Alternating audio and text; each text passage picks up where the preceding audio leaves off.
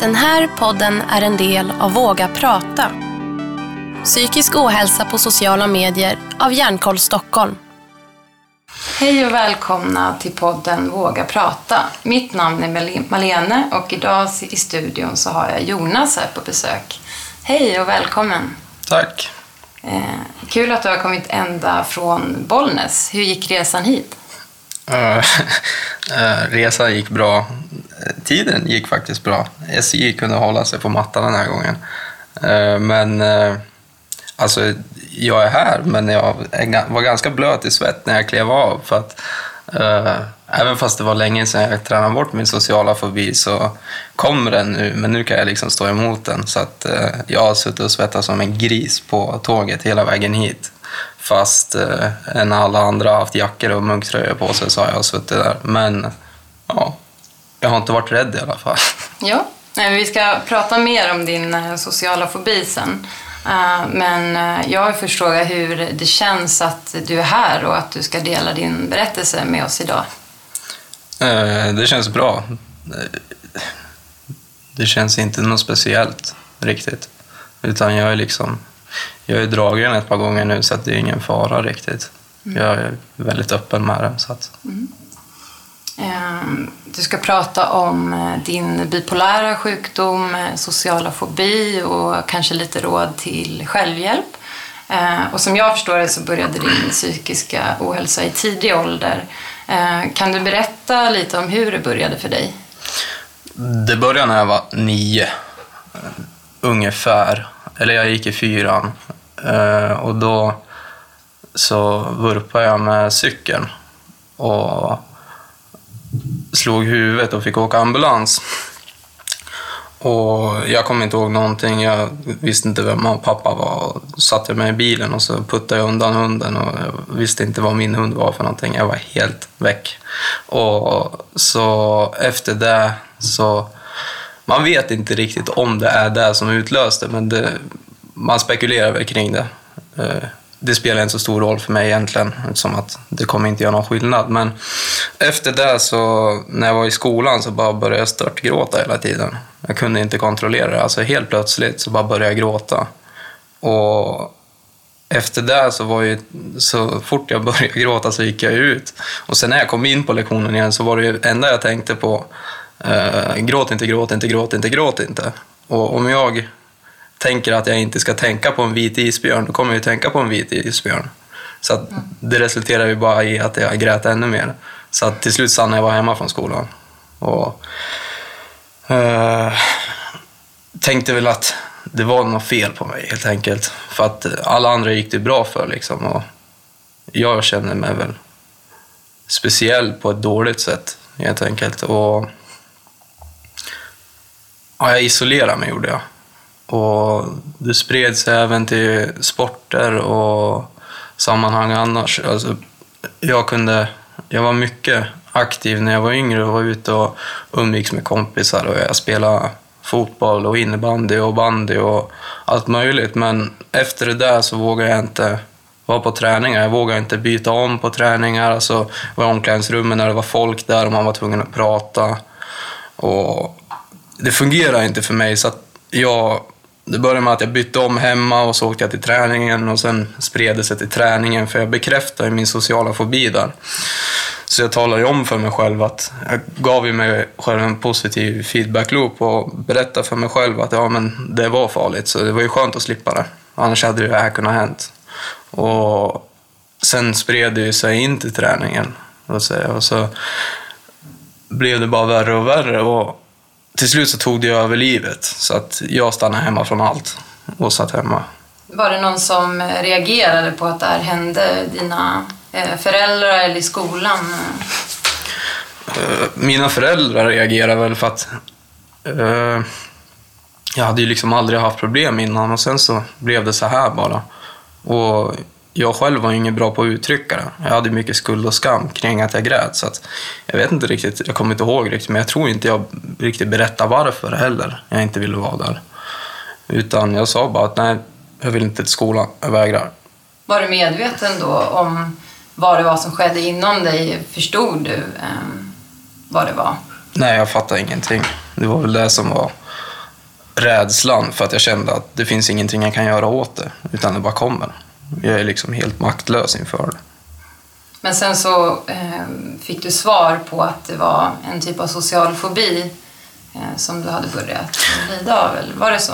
Ja, alltså vi tog kontakt med 60-12-årshälsan och så fick jag gå lite där på möten och så beskrev jag för henne då där eh, vad det var för problem, för det var ju mycket lättare att prata med henne än folk runt omkring liksom. För dels så kände hon inte mig och sen så hade hon tystnadsplikt så att det var väldigt lätt att prata med henne så och då så fick jag ju veta då att det lät som, eller det lät i alla fall som social fobi, men jag visste inte vad det var. Men då gav hon mig uh, ett schema, ett sånt där stegschema om hur jag skulle liksom hantera det och träna upp mig så jag kunde gå i skolan igen.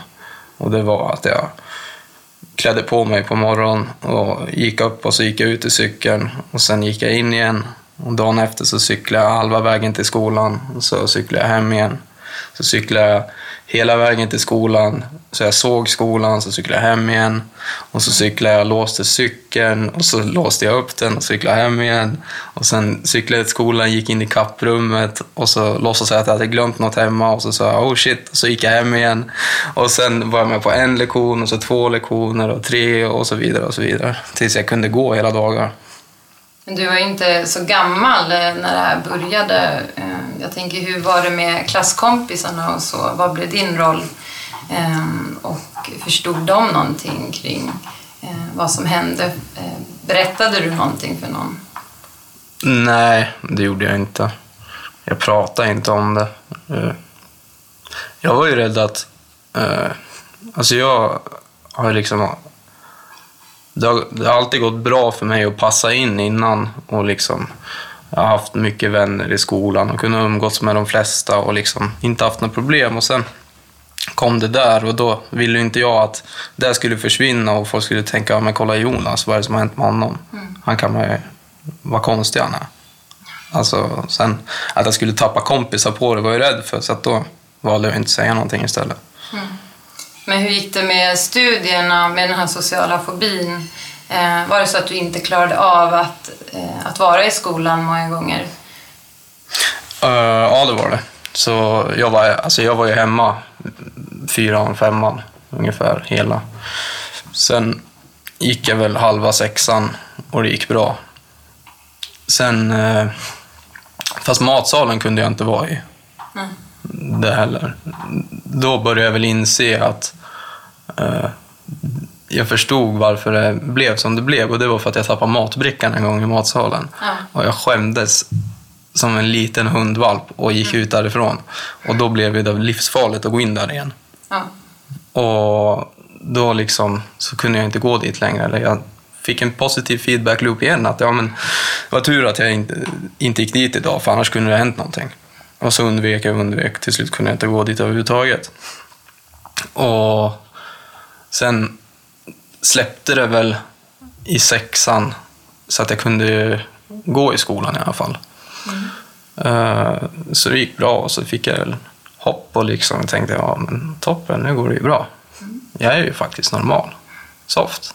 Mm. Men eh, så blev det vinter och så vinterdepress och så kraschade jag och så fattade jag ingenting igen för då var det något nytt. Och jag bara mådde dåligt och jag visste inte varför. Och det spelade inte roll om jag var i skolan eller hemma. Utan jag bara mådde dåligt. Och jag liksom... Jag fann ingen mening i att göra någonting överhuvudtaget. Så att jag stannade hemma hela tiden bara. Jag låste in mig. Och så började jag sjuan. Och så gick jag i sjuan i två månader och det gick bra liksom. Kom in i gruppen och det gick jättebra. Och sen så kraschade det igen när det blev höst och vinter. Mm. Och så var jag nere och jag gick väl någon vecka i slutet. Skolavslutningen var jag inte med på för det vågade jag inte. Då kom den här sociala fobin igen. Mm. Och så var det bra över sommarlovet. Det gick väl kanon och sen så kom åttan då hade jag liksom fått en dålig slut. Ett dåligt slut på förra året, så att då gick jag inte överhuvudtaget. Så att åttan var jag väl hemma, förutom två, tre veckor kanske. Och då pluggade jag in då, de två, tre veckorna så att jag var i kapp. Så trots allt det här så fortsatte du med skolan och du fick faktiskt studieresultat. Eh, trots att du inte kunde gå så mycket i skolan så klarade du liksom av att komma i kapp och för att sen kunna börja i gymnasiet då? Eller? Jo, jo, eh, det gjorde jag, men alltså det var... Jag har alltid haft väldigt lätt för mig så att, att sikta på E-nivå. Jag, som sagt, jag hade inte lust med någonting och folk gick och diskuterade att oh, jag ska bli brandman när jag blir stor och jag ska bli doktor och så vidare. Och jag tänkte, ja, jag kanske blir, vi får se om jag blir äldre än 18, men det tror jag inte. Jag tror inte jag klarar mig så länge. Så jag satte ju väldigt låga krav på mig själv. Liksom. Så jag siktade ju bara på E för att ta mig igenom så jag slapp gå mer i skolan. Så jag pluggade väl upp till E-nivå och var nöjd där. Och, så att det, var, det tog ganska kort tid, men jag gjorde allt fort. Så jag Och fick sen, sen så fick du eh, träffa läkare och göra en utredning då och så fick du en bipolär diagnos. Ja. Eh, och hur reagerade du när du fick det svaret? Vad tänkte du då? Det var väl blandat. Att det var skönt att få veta dels att, ja men det, för jag tänkte ju alltid innan att, ja men du är precis som alla andra, bara det att det är fel på dig. Så att det var, alltså jag hade lika bra förutsättningar som alla andra, bara det att jag var vek och inte klarade av de förutsättningarna. Men när jag fick det, då fick jag, när jag fick beskedet så fick jag veta och fick lära mig lite då att uh, jag har en sjukdom som gör det svårare. Men det kunde inte jag släppa, de gamla tankarna, så att jag tänkte fortfarande att ja, men, sjukdomen gör att jag får ett dåligt psyke. Det är ju inte alls konstigt när man inte vet vad det är som pågår och, och eh, inte kan sätta ord på det, att man inte har någon förståelse liksom, för sig själv. Nej, Eh, precis. Det är jättetungt. Eh, Men...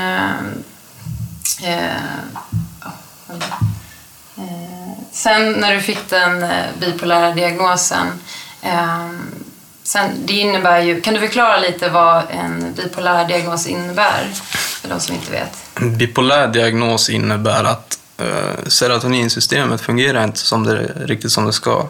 Och serotonin är ett hormon i kroppen som gör att du mår bra. Eh, och det leder till att när du har låga serotoninnivåer så har du en förändrad aptit. Den funkar inte som den ska. Sömnen funkar inte som den ska. Ditt allmänna mående fungerar inte alls som det ska. Och du blir väldigt trött. Du har liksom ingen ork. Och liksom det var väl det är väl så det funkar. Och då för att man ska få till det där så fick jag medicin. Så jag fick eh, dels för att jämna ut min, mina toppar och dalar, mina, min maniska och min depressiva, eh, mina maniska och depressiva perioder. Och sen fick jag för att höja min serotoninnivå igen då, så att jag skulle hamna på en normal, eh, alltså en balanserad eh, nivå. Och det gick väl inte riktigt som planerat, utan jag blev ju avstängd. Jag kunde inte tänka överhuvudtaget. Eh, och sen då mådde jag bara sämre och då satte man in medicin så att jag inte skulle kunna tänka överhuvudtaget. Så jag fick Buronil och eh, Abilify. Så att det, då försvann ju tänkandet överhuvudtaget. Och då kom ju orkeslösheten. Jag sov, jag tror jag sov 17 timmar per dygn. Eh, varje dygn. Och så gick jag upp och så tränade jag och så spelade jag tv-spel och så gick jag och la mig. För jag var inte i skolan. Det, jag längtade bara efter att sova när jag var vaken. Det fanns liksom ingenting för mig i världen längre som lockade. Utan, och jag tränade för att jag skulle kunna bli trött och få sova längre. Det var liksom förebyggande för sömnen alltihopa. Kändes det som att det fanns någon i din närhet som kunde förstå dig eller relatera till eh, vad du gick igenom eller kände du att det fanns någon du kunde relatera till som gjorde att du kände dig mindre ensam? Eller hur var den upplevelsen för dig? Nej, det fanns ingen jag kunde relatera till, utan det var liksom...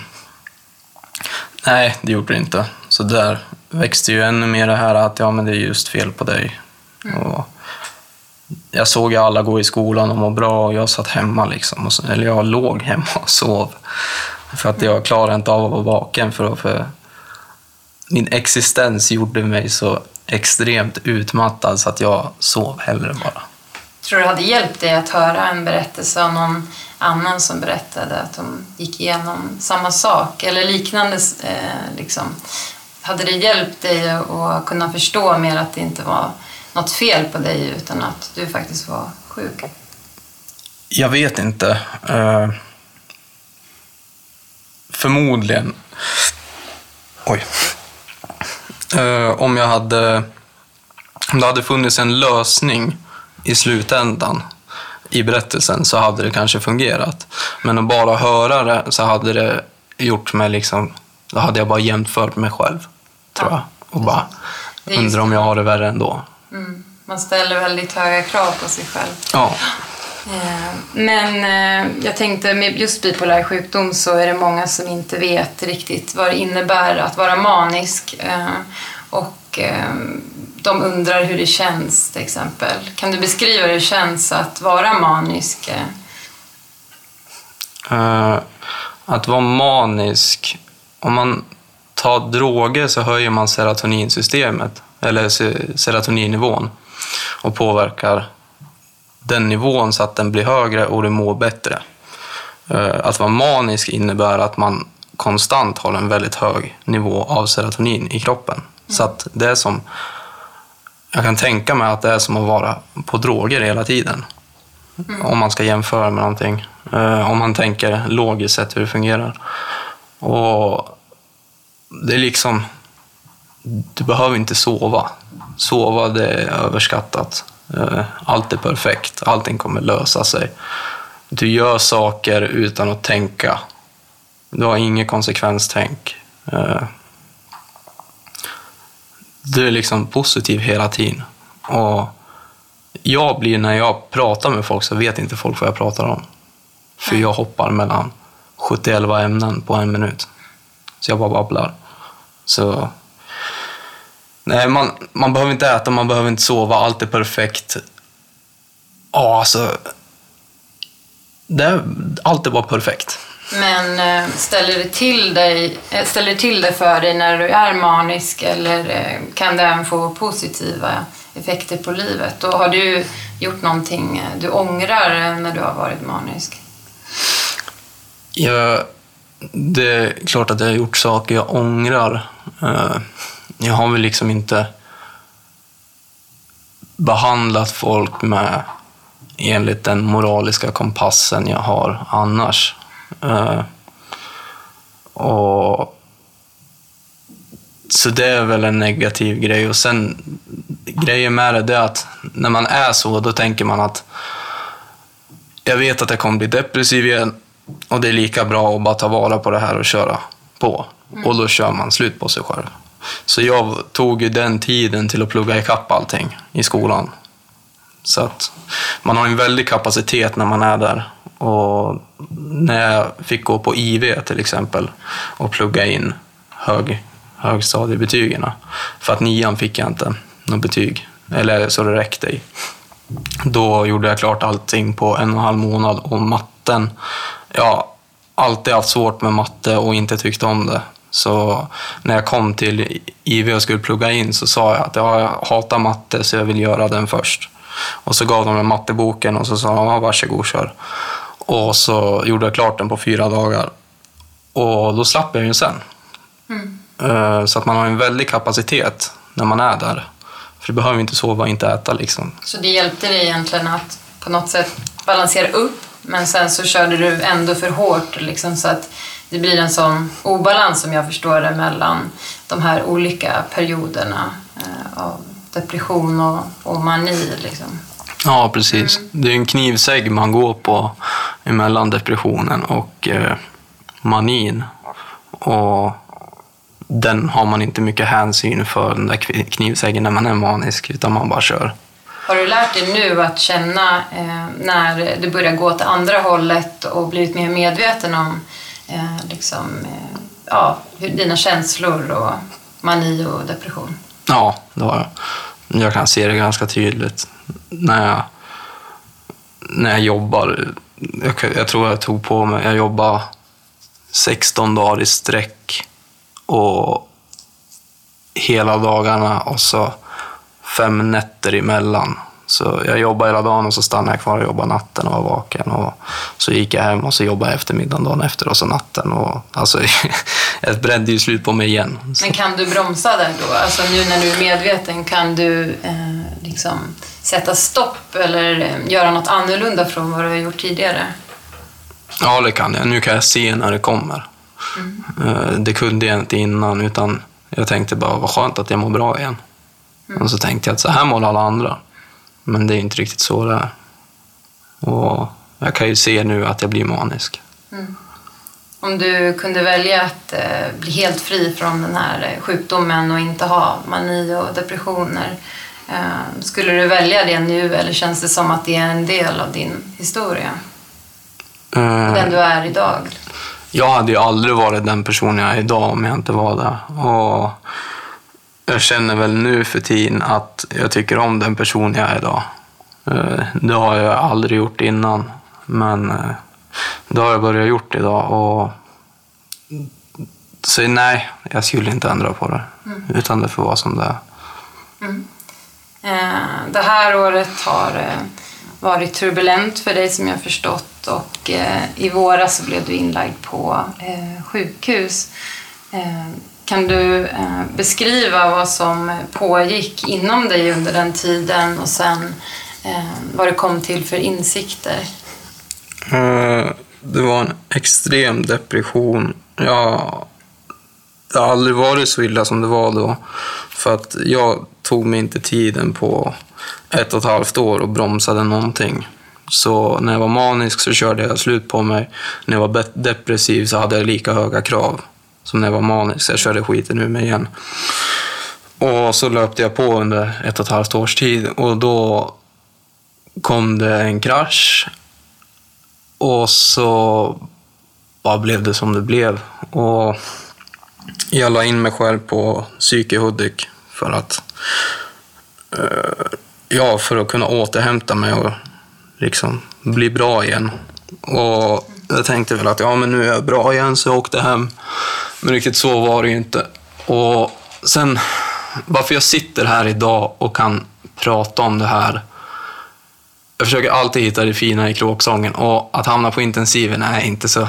Alltså det är en kråksång, men det är inte så mycket fint i den. Men eh, det enda jag kan hitta som är positivt i det, det är att jag hamnade där och jag låg där i fyra, fem timmar och krampa och skaka och Eh, jag slutade andas och jag svimmade av fyra gånger. Och varje gång jag svimmade av så tänkte jag att ja, men nu, det här är sista andetagen jag tar.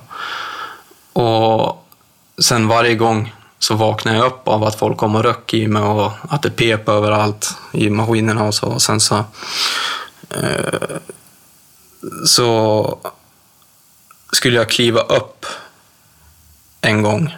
Och så klev jag upp och mina ben bar inte. Så jag ramlade ihop och så slog jag i huvudet i golvet.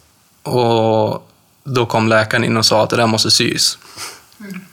Men eftersom att jag krampade så mycket och jag, hade, fick andnöd och liksom låg och skaka och så, så kunde de inte sätta en nål i pannan på mig liksom, medan jag gjorde det. Så då sa de att ja, vi måste söva ner dig för att kunna sy det här. Och då kände jag att alltså jag pendlade mellan... Det var så konstig känsla, jag har aldrig varit med om det. Och det var väl det som övertygade mig om att ja, men nu, nu kommer du stryka med. Och då tänkte jag så här att när den där nålen träffar min arm så kommer jag, då dör jag. Och, så jag tog farväl av allting. Jag tog farväl av familj och vänner och allt jag liksom haft att göra med en del av mitt liv. Och kände väl ändå att det var ett form av misslyckande. Så att, men ändå så fann jag frid i det. Att få somna. Och så slöt jag ögonen och somnade. Så vaknade jag 36 timmar senare på sjukhuset med respirator och fattade ingenting. Så fick jag lite klarhet i vad, vad som hade hänt och de kom och pratade med mig, en sjuksköterska. Och så, så var jag tvungen att ringa mina föräldrar. Och så när de kommer dit så det var nog den värsta stunden i hela mitt liv att möta deras ansiktsuttryck och deras blickar och se hur dåligt de mådde av att se mig där i sjukhussängen. För jag, jag var redo att dö i en sjukhussäng. Mm. Vilket liksom... Det skulle aldrig... Det är långt ifrån optimalt. Och jag vill finna frid innan jag dör. Liksom. Och se nu. Och man såg liksom sorgen och ja, men, tragedin i ögonen på dem och då kände jag att nu kanske det är dags att ta ett val. Antingen så gör jag allt jag kan för att bli bra eller så sular jag in handduken. Så vilket ska jag välja? Och då valde jag att göra allt i min makt för att bli bra. Och så jag sa direkt att jag vill åka till Hudik och skrivas in där och få vara där tills jag känner mig stabil. Och sen åka hem. Och direkt när jag kom hem så började jag hålla rutiner. Och det är där det ligger i, i grund och botten, det jag vill förmedla. Att rutiner är det viktigaste vid bipolaritet. Och att må bra i överlag. För att det är, jag väljer att kalla det bonvett med uppbackning av forskning. För lite så det är att vi har ju alltid vetat att man mår bra av att sova och äta och träna. Det har vi alltid vetat. Men man tar sig aldrig tiden till det och man tar inte hänsyn till det. Men om man läser forskningsstudier så ser man ju vilka positiva effekter det har. Mm. Och när man provar på det och efter en tid liksom har kommit in i det, då ser man verkligen hur bra man mår. Man är stabil. Och där har jag hittat, det där är mitt sätt att hitta en balans av att gå på den här knivsäggen mellan depressivitet, eller det depressiva och manin. Mm. Det låter som en eh, riktig vändpunkt eh, för dig. Ehm, kan du förklara då hur eh, din vardag ser ut idag? Ehm, och ditt jobb eh, för dig att ta hand om dig själv? Vad, hur måste du tänka? Eh, hur börjar din dag? Eh, för att få livet, för att hålla den här sköra balansen? Min dag börjar med att, och det är ganska sjukt hur det fungerar, för förr har jag, under, sen, sen jag var 13 så har jag alltid vaknat på morgonen och så tänkt att jag har ingen lust med det här. Och så har jag fått anstränga mig extremt mycket för att ta mig ur sängen. Mm. Men nu när jag vaknar på morgonen så kliver jag upp utan att jag tänker på det och så mm. går jag och kokar kaffe och så bakar en snus och så sitter jag och ler sen. Och bara skönt. Mm.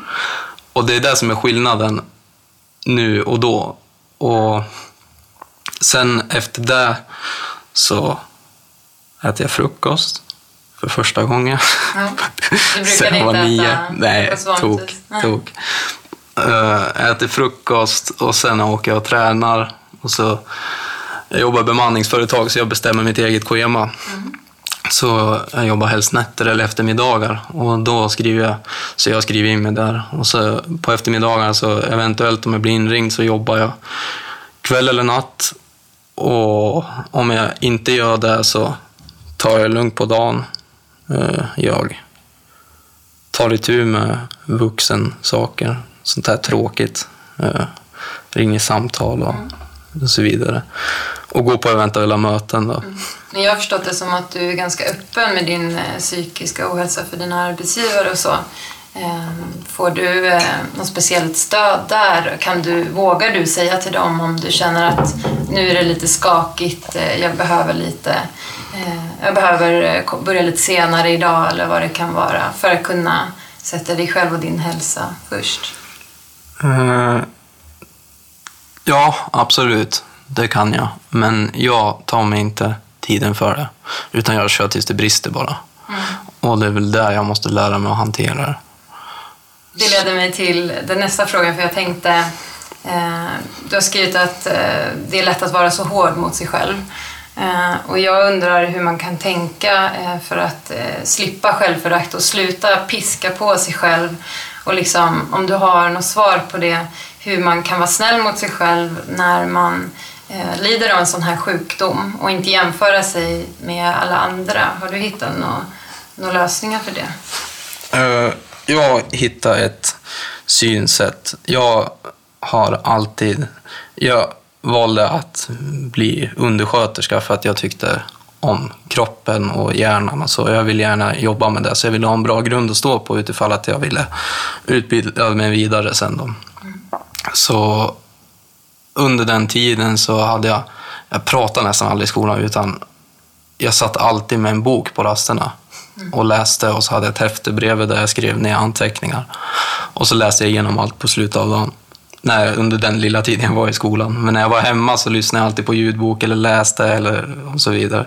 För att liksom ja, men, intressera mig. För att min hjärna har ju varit så extrem. Så jag intresserar mig av det, över hur det fungerar och så. Och då har jag kommit fram till, efter ungefär 11 år, så jag har kommit fram till att min hjärna...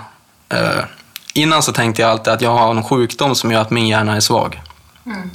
Och att den är vek. Jag har samma omständigheter som alla andra, men jag klarar inte av dem på grund av att jag är vek psykiskt.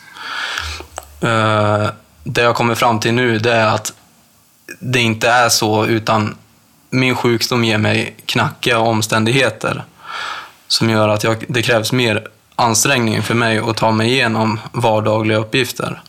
Mm. Med tanke på vad det tillför att vara depressiv eller manisk. Eh, den här orkeslösheten och bristen på vilja och allt det där. Så jag har sämre omständigheter och det krävs mer eh, ansträngning för mig att klara av saker. Och det, den insikten kom jag till i, för ungefär ett år sedan när jag var, jag var ute i skogen. Jag gör ofta sådana här skogsgrejer och åker ut. Så jag var ute själv i skogen och så tänkte jag, jag ska vara ute i två dagar, yxa, kniv, tändstål och så mat och sovsäck. Och så åkte jag ut och så insåg jag att oj, det blir 18 minus ikväll. Så då tänkte jag att oj, det kanske blir kallt. Och så dog elden på natten. Så vaknade jag på morgonen och så hade jag ingen känsel i höger stortå. Och så... då blir, och då hade det bara gått 24 timmar och då tänkte jag att den vanliga människan hade säkert åkt hem nu och eh, gått till akuten. Ja. Men jag tyckte det bara var extra spännande bara shit, det här är lite coolt, jag har ju förfrusen tå.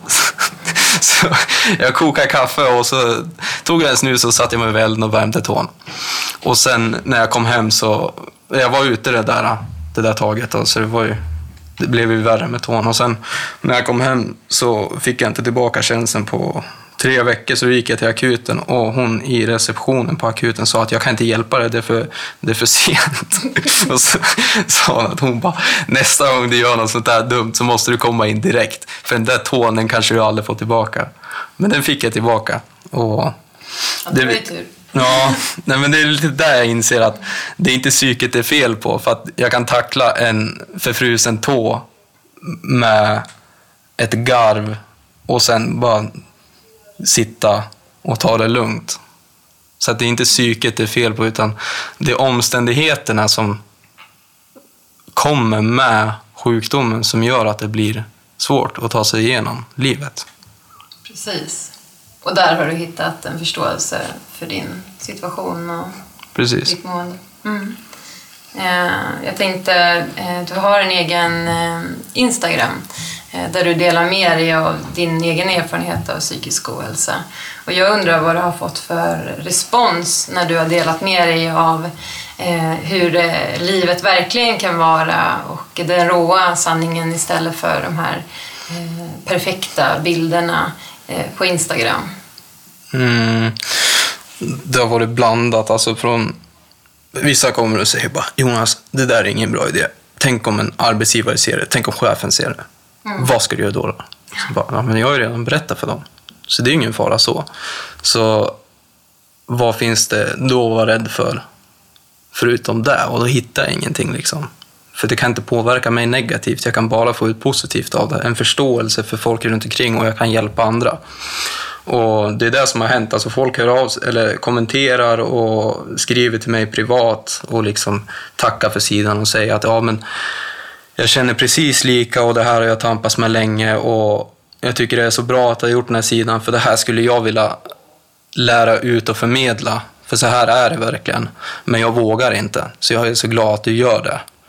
Och när man får höra det så blir det väl liksom att ja, men det finns en mening att göra det här. Det är otroligt modigt att våga göra det och att eh, du är här idag tycker jag eh, och berättar. Eh, jag tänkte att de här, du når då kanske andra unga personer också som, som lider i tystnad och kanske inte kan relatera till någon annan. Så att Eh, om du kunde säga något till eh, en person som just nu har det som värst eh, i sin bipolära sjukdom och kämpar. Vad skulle du vilja säga och förmedla för att kunna ge lite hopp eller för råd för framtiden? Ja, alltid. Eller så här är det, Stefan Einhorn som är... Man vet att han är skitsmart. För att han, är, han jobbar på vad heter det, Karolinska och är forskare. Och sånt får man inte vara. Eller författare han också. Och sånt får man inte göra om man är dum. Så så vet vi att han är smart. Så då kan man lyssna på honom. Eh, eller jag hoppas att man inte får jobba med sånt då. Och då vad heter det, har han sagt att det finns tre sätt att hantera en kris. Nummer ett är att tänka, det skiter sig i vilket fall. Eh, så det spelar ingen roll vad jag gör. Vilket leder till att man inte bidrar någonting till slutresultatet. Det finns ett till sätt och det är att det löser sig i vilket fall. Så det spelar, det är lugnt. Det här kommer lösa sig. Och det är där jag hamnar i det depressiva och det maniska. Antingen det skiter sig eller det löser sig. Mm. Och Det finns ett tredje sätt och det är att säga och erkänna att jag vet inte hur det slutar. Men jag tänker göra det jag kan för att bidra till att det blir bra. Och då bidrar man eh, aktivt till att det blir bättre i slutändan. Och det är väl där jag vill att folk ska se att i ett nytt perspektiv på saker och ting, att gör det du kan idag för att bli bättre. Försök inte komma på någon mirakeldåd, utan ät tre gånger idag. Och så kanske, om du inte har ett gymkort, så ta en promenad gå ut i skogen, gör någonting, ta en löprunda, få lite endorfiner i kroppen. Lägg dig och sov så att du får en balans med melatonin, som är sömnhormonet. Alltså, kroppen har system som reagerar på grund av vad vi gör. Och de systemen kan vi påverka genom att göra saker. Och det kan du göra liksom idag. Och jag mådde när man mår dåligt så mår man frivilligt dåligt känns det som. Man gör saker som man mår dåligt av. Mm. Om man ska vara lite filosofisk så finns en bra historia och liknelse. Det finns en eh, historia om en hövding som eh, sa att han hade två vargar i bröstet som slogs. Mm. Eh, och en av dem var god och en av dem var ond. Och så berättade han det för sin son och sonen frågade, men pappa, vem, vilken av dem vinner då? Och då svarade han, den man matar. Och lite så är det att om du matar dig själv när du är depressiv med depressiva grejer du ser på, då, alltså ledsna filmer, låt säga, du, alltså du stannar hemma, du låser in dig, då kommer du mata den där vargen som gör att du mår dåligt. Om du istället tar en promenad, äter bra och gör det du kan just idag. Alltså, man ska inte tänka att man ska göra stordåd, utan vad kan jag göra idag? Mm. För kroppen fungerar så. Och då matar du den goda vargen. Ja. Och då kommer den till slut vinna. Alltså så fungerar det. Det är liksom fysiskt. Det är inte raketforskning. Mm. Så funkar det bara. Det låter jättesmart att tänka så. Jag brukar försöka tänka att eh, ta en dag i taget också. Det är så lätt att man tänker på hela, hela livet och allt som är framför en och, och alla saker på en gång. Ibland kan man bara behöva ta en timme i taget eh, right. och fortsätta framåt. Eh, du sa tidigare att du trodde att du bara skulle leva tills du blev 18 och nu verkar det som att du är på väg att må bättre. Eh, så jag undrar egentligen, Eh, hur ser du på din framtid eh, nu, eh, idag? Uh, tidigare så har jag alltid tagit döden för givet och att jag kommer dö innan jag blir 18. Det finns inte en chans. Så fyllde jag 18 och så tog jag körkort och sen så kände jag efter bara, ja, men så satte jag väldigt låga krav igen och bara, ja, men det här är bara en bonus. Jag hade tur. Och det som har hänt nu det är att jag tar inget för givet. Utan jag ser att, precis som Ainor sa, utan jag väljer att göra någonting för att det ska bli så bra som möjligt. Och jag hade en vän som eh, var bipolär och han eh, han hade förtryckt sina känslor tills han blev 30-årsåldern. Och då när folk först började lyssna på honom, då blev det alldeles för mycket för honom. Så en vecka efter han öppna upp sig så hittas han i ett rep och hade hängt sig. Mm. Och jag tror, jag menar inte på att alla kommer ta livet av sig, inte alls. Men det jag menar är att för att vi ska kunna ha ett sunt liv hela livet ut så gäller det att vi tar itu med saker här och nu och inte skjuter på det. Och jag tror att jag kommer bli gammal.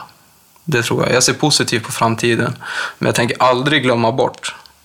Aldrig tänker jag glömma bort den tiden jag mått dåligt. För om jag glömmer bort den tiden, då är jag ganska säker på att jag hamnar där igen. För att då tappar jag det är liksom där jag kommer ifrån. Vem jag har varit. Den Jonas som dog på akuten. För nu, den Jonas, den negativa Jonas, han dog på akuten. Och nu är jag en ny Jonas. Och jag tänker aldrig glömma det, för att då glömmer jag bort vad jag gjorde för att hamna där och liksom hur jag betedde mig. Utan det måste jag alltid veta och vad jag kan göra för skillnad nu. Så ser jag på framtiden. Mm. Vi ska avrunda där, men eh, jag vill bara säga att det är fantastiskt eh, vilka insikter du har kommit till eh, redan nu i 21 års ålder.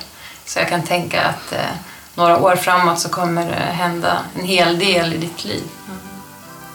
Tack så mycket för att du kom hit idag. Tack själv. Vill du veta mer om oss på Våga Prata? Gå in på www.vagaprata.nu Vissa saker, de går i kras. Du kan slå dem sönder och se. Alla bitar faller